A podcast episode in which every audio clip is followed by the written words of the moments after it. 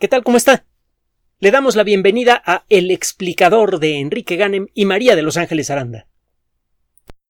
La historia de la civilización está definida en buena medida por la historia de la agricultura. Al final de cuentas, lo que nos gusta llamar civilización eh, inicia cuando eh, se crean los primeros asentamientos razonablemente permanentes y la única manera de sostenerlos es con agricultura y con ganadería, pero principalmente con agricultura. De entonces para acá, mucho de lo que le ha sucedido a las grandes civilizaciones ha dependido de lo que pasa con la agricultura. Simplemente póngase a ver lo que fue la historia de Babilonia, por ejemplo, lo que fue la historia de las eh, primeras civilizaciones mesoamericanas, eh, lo que sucedió en China, etcétera, etcétera. En el momento en el que arranca la agricultura, arranca la civilización. Y eh, la, la agricultura tiene varios vericuetos. Por un lado, desde luego, el primer objetivo de la agricultura es el de generar el alimento suficiente para mantener vivos y sanos a los miembros de una comunidad. Pero muy rápidamente nos dimos cuenta, probablemente incluso antes de, de crear los primeros asentamientos, que la agricultura puede tener otros fines hay productos, eh, fines, eh, digamos, más recreativos. Hay muchos frutos ricos en azúcar, de eh, plantas herbáceas, de árboles, etcétera, que se pueden fermentar con relativa facilidad. Y eso puede llevar a situaciones un tanto curiosas. En algunos lugares de África, por ejemplo, en ciertas épocas del año, puede usted encontrar elefantes que caminan de una manera no muy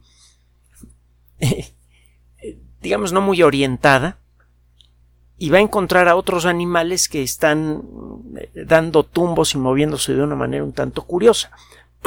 Resulta que hay un árbol, me parece que es el mongongo, que produce frutas cargadas con azúcar y estas frutas rápidamente se fermentan tienen buen olor, buen sabor, muchos animales las consumen y al cabo de un rato pues están un poquito alegres, ya se imaginará usted.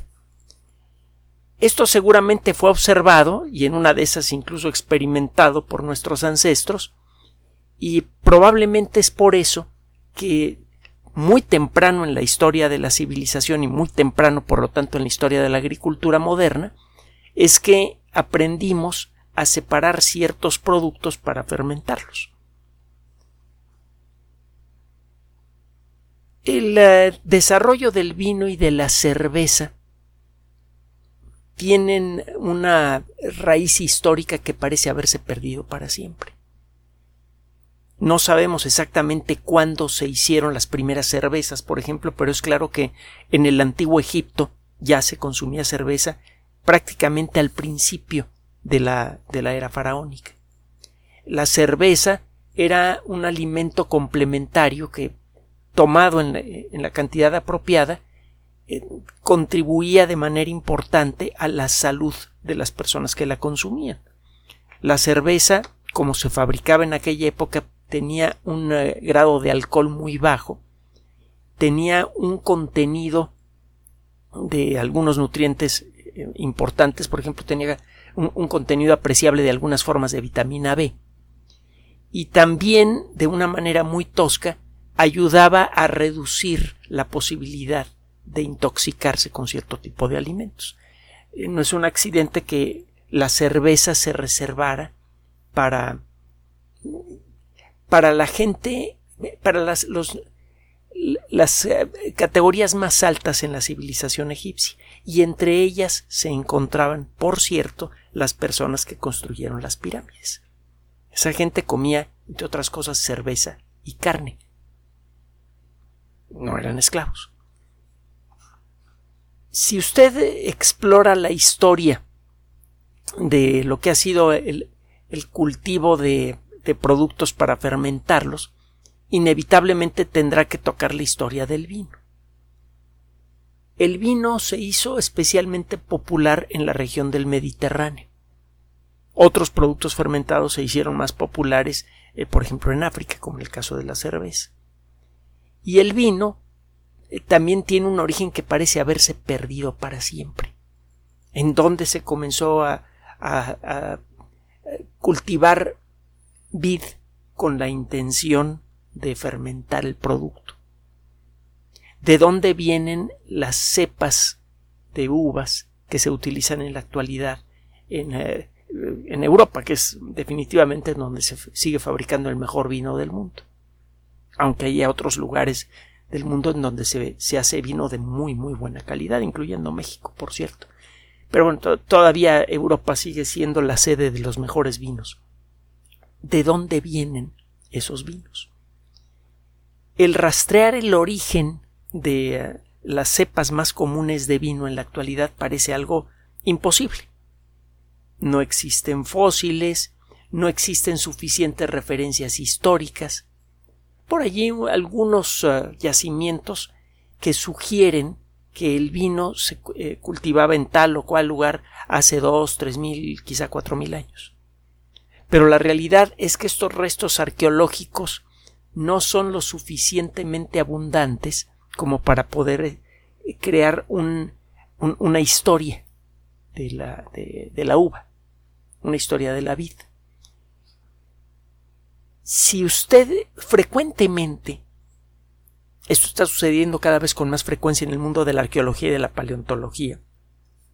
Frecuentemente la información que usted cree perdida la tiene en realidad enfrente de la cara. Y el problema está en eh, saber reconocerla. Para eso necesita usted nueva tecnología.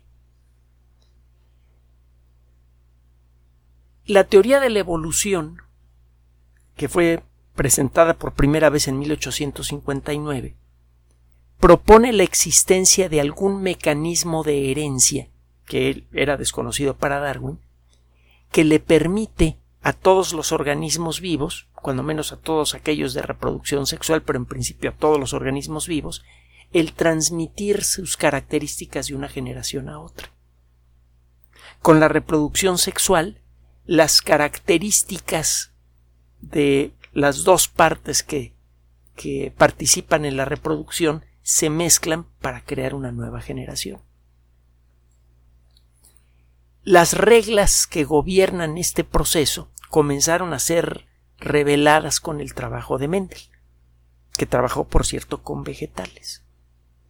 Y de entonces para acá, y gracias al desarrollo de disciplinas como la genética moderna, la biología molecular, etcétera, etcétera, hemos podido encontrar las moléculas responsables por la herencia y hemos empezado a descubrir muchas de las reglas que gobiernan ese proceso.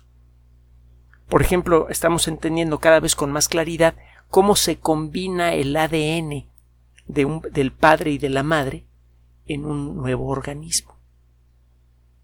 Y esto nos permite no solamente utilizar ese conocimiento en nuestro beneficio directo para entender el origen de enfermedades hereditarias, incluso ya empezamos a hacerlo para interrumpir el proceso de herencia de enfermedades de origen genético. Ya se está empezando a hacer de manera restringida en seres humanos. Y el día en que lo hagamos a gran escala y para todos, entonces las cosas se van a poner muy interesantes, porque podríamos interrumpir el desarrollo de muchas variedades de cáncer, podríamos interrumpir el desarrollo de, de, toda clase de problemas, desde los cosméticos como la calvicie hasta las cosas que de veras merecen la pena ser atendidas. El caso que ya empezamos. Estas reglas las podemos utilizar hacia el futuro. Es decir, eh, si usted tiene la sospecha, eh, usted o su pareja tienen la sospecha de que existe alguna cierta condición genética hereditaria en su familia, en principio se puede hacer un análisis genético de ambos y con base en eso plantear alguna forma de intervención para evitar que los genes que otorgan tendencia al cáncer pasen a la siguiente generación. se puede hacer con o sin ingeniería genética, por cierto.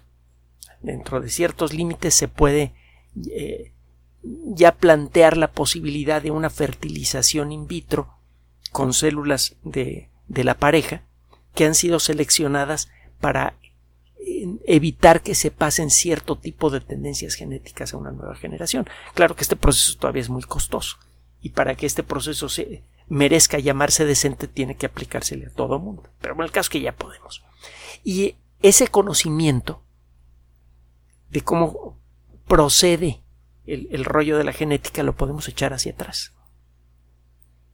Resulta que el ritmo con el que van apareciendo mutaciones en ciertos genes es más o menos estable. Y cambia para distintas especies. Si usted se pone a estudiar a, las uvas, a estudiar a la vid, usted puede eh, calcular el ritmo con el que cambian ciertos genes. Si tiene usted un grupo grande de variedades de vid que son cruciales para la industria vitivinícola en ah, Europa, usted puede, echando para atrás el reloj genético, puede calcular cuánto tiempo ha pasado desde que estas variedades comenzaron a separarse una de otra. Es claro que todas las uvas tienen un ancestro común. Y gracias al desarrollo de estos relojes genéticos, que fueron planteados por primera vez en el último cuarto del siglo pasado, y cuyo funcionamiento hemos ido aprendiendo a dilucidar en todo este tiempo, usted puede calcular cuánto tiempo tiene la uva evolucionando en dirección hacia el vino. Es claro con base en, algunos restos arqueológicos, que se comenzó a cultivar vid con la intención de hacer vino, cuando menos hace cuatro mil años, en la región oriental del Mediterráneo. En Europa occidental, este proceso inició después, hace más o menos dos mil años. Y es claro también a la hora de estudiar las características genéticas de las variedades que tenemos en la actualidad, que en muchos casos lo que se hacía para reproducir ah, uvas era lo que se llama propagación vegetativa. Corta usted un trocito de una planta y lo siembra. Esto se hace eh, con, con rosales, se hacen con muchas plantas. Corta usted un pedacito, lo siembra y si las circunstancias son correctas, el, pedacito que sembró usted crece de nuevo. Ese pedacito obviamente tiene la misma genética básica que la planta de donde salió.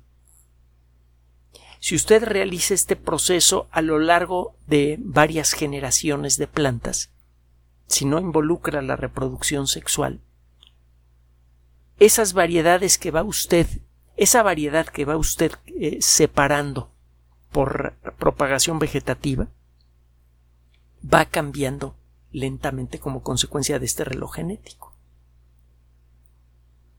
Los genes que tiene usted en este momento no son exactamente iguales a los que tenía usted cuando tenía 10 años.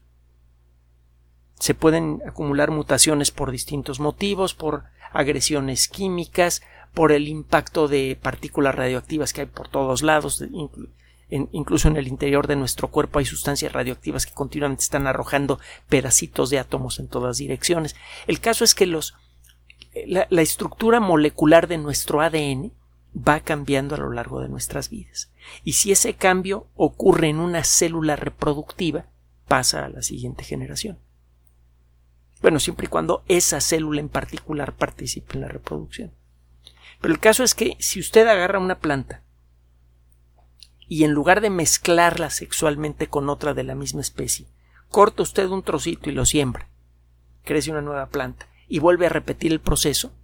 Al cabo de una cierta cantidad de generaciones, la planta que se ha venido reproduciendo de esa manera ya tiene pequeñas diferencias con respecto a la, la planta original.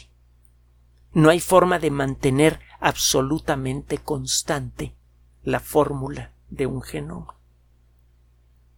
Y estas son. Eh, esto, por cierto, debe caer en el hígado a las personas que creen en la pureza de la raza. No hay, no hay forma de mantener pura ninguna raza. Además no hay razas en el ser humano.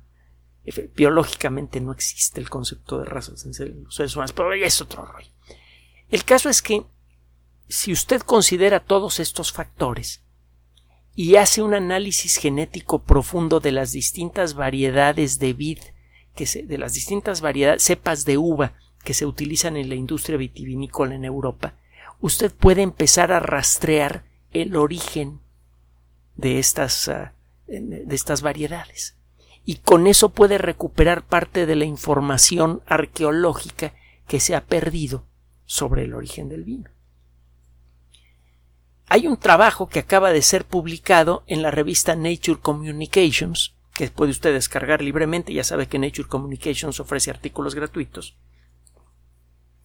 Y lo que hacen estos investigadores es analizar 204 genomas de la planta Vitis vinifera.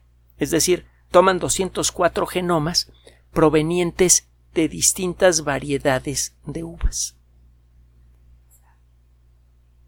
No es ningún secreto que la mezcla de las variedades correctas de uvas y las circunstancias del terreno son la base para un buen vino.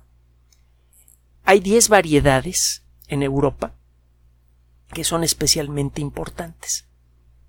El Cabernet Sauvignon, Merlot, Tempranillo, Airén, Chardonnay, Syrah, Grenache, Sauvignon Black, Pinot Noir, Treviano Toscano. Estas variedades representan el 26% de todas las variedades de uvas que se utilizan en todo el mundo para producir vino. Y todas trazan su origen Europa. Bueno, estos investigadores lo que hicieron fue explorar el genoma de 204 variedades de vitis vinífera que se encuentran en Europa y también en Asia. Y lo que encontraron es muy interesante. Parece que el primer lugar en donde se comenzó a domesticar a la uva fue en la zona occidental de Asia, probablemente al sur del Cáucaso. Y fue como consecuencia de una serie de mezclas genéticas, inicialmente, de mezclas, es decir, de mezclar polen de plantas de distintas variedades, que fueron apareciendo las variedades actuales. Una vez que aparecía una variedad que producía un vino de buen sabor, se comenzaba a reproducir por eh, propagación. Lo que le comenté hace un momentito, de que corte un trocito de la planta y la, y la siembra. Este proceso de propagación asexual no comenzó sino hasta que comenzaron a aparecer algunas de las variedades más populares, las que producían los mejores sabores los lugares en donde se de manera natural comenzaron a aparecer eh, variedades genéticas interesantes de la vid en forma natural, le digo, fue en Italia y en Francia. Parece que las circunstancias allí favorecieron el desarrollo de muchas variedades diferentes de donde tenían para escoger los, eh, eh, los primeros cultivadores de vid. Aparecen muchas variedades, algunas producen eh, uvas de mal sabor, otras producen uvas que se echan a perder rápidamente, etcétera, y de esas muchas variedades aparecían algunas con las características apropiadas para hacer vino y fueron seleccionadas. Entonces parece ser que el origen de uno de los productos más eh, representativos de la gastronomía europea es asiático. Esto por sí mismo pues, es un dato interesante ya, pero es posible empezar a ligar ciertos eh, descubrimientos arqueológicos con esta información. Usted puede con estos relojes genéticos darse una idea aproximada de en qué momento fue propagándose la vid por distintos puntos de eh, Asia Occidental hacia Europa y eso le da la pauta a los arqueólogos para identificar en zonas arqueológicas en esas regiones posibles evidencias de la presencia de, de, de, vid, de cultivo de vid, que probablemente habían dejado atrás. gracias a estos relojes genéticos, es posible decirles, oye, es probable que te encuentres con restos arqueológicos que involucren el cultivo y consumo de vino en tal o cual lugar a partir de tal fecha. Y esto efectivamente está empezando a ayudar a orientar el trabajo de los arqueólogos. Ya comenzaron, hay otros artículos publicados recientemente al respecto, ya comenzaron a anunciarse descubrimientos del cultivo de vid en lugares en donde no se había reconocido antes.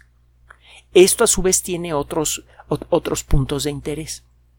Nos ayuda a entender mejor cómo ha sido el proceso de propagación de, la civilización en distintas partes del mundo y cómo las distintas culturas del mundo han intercambiado perspectivas e ideas a lo largo de la historia.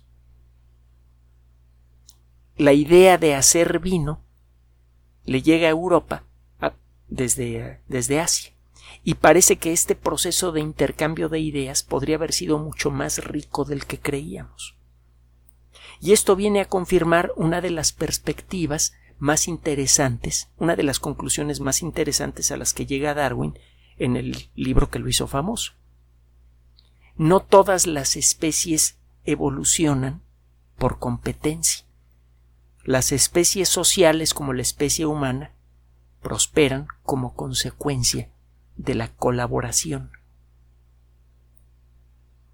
Este es un, un, mensaje muy importante, uno de los mensajes más importantes que nos puede dar la ciencia en el mundo moderno, en donde le hemos dado un valor especial a la competencia y a una competencia que justifica un sistema de mercado bastante disparejo y que está poniendo patas arriba a toda la sociedad. Y, y, con buen motivo resulta que este sistema en muchos sentidos es antinatural, va en contra de aquello que nos convirtió en una especie civilizada. El vino, como cualquier otra cosa en nuestra vida, consumido de la manera apropiada, en la proporción apropiada, en las circunstancias apropiadas y en la compañía apropiada, puede mejorar en mucho la experiencia de nuestras vidas. Es una buena adición a nuestras vidas. Probablemente el día de hoy, en la noche, celebrará usted con otras personas el fin de este año y probablemente acompañará esa celebración con una copa de vino. Cuando se la tome, trate de pensar que ese vino es consecuencia de una larga serie de intercambios culturales que sucedieron en el continente europeo y en el continente asiático y que de alguna manera reflejan la esencia de la condición humana. Los seres humanos nos hemos convertido en la especie dominante en el planeta porque sabemos cooperar. Y una muestra tangible, histórica de esa cooperación es la copa de vino que probablemente en este momento tiene usted enfrente.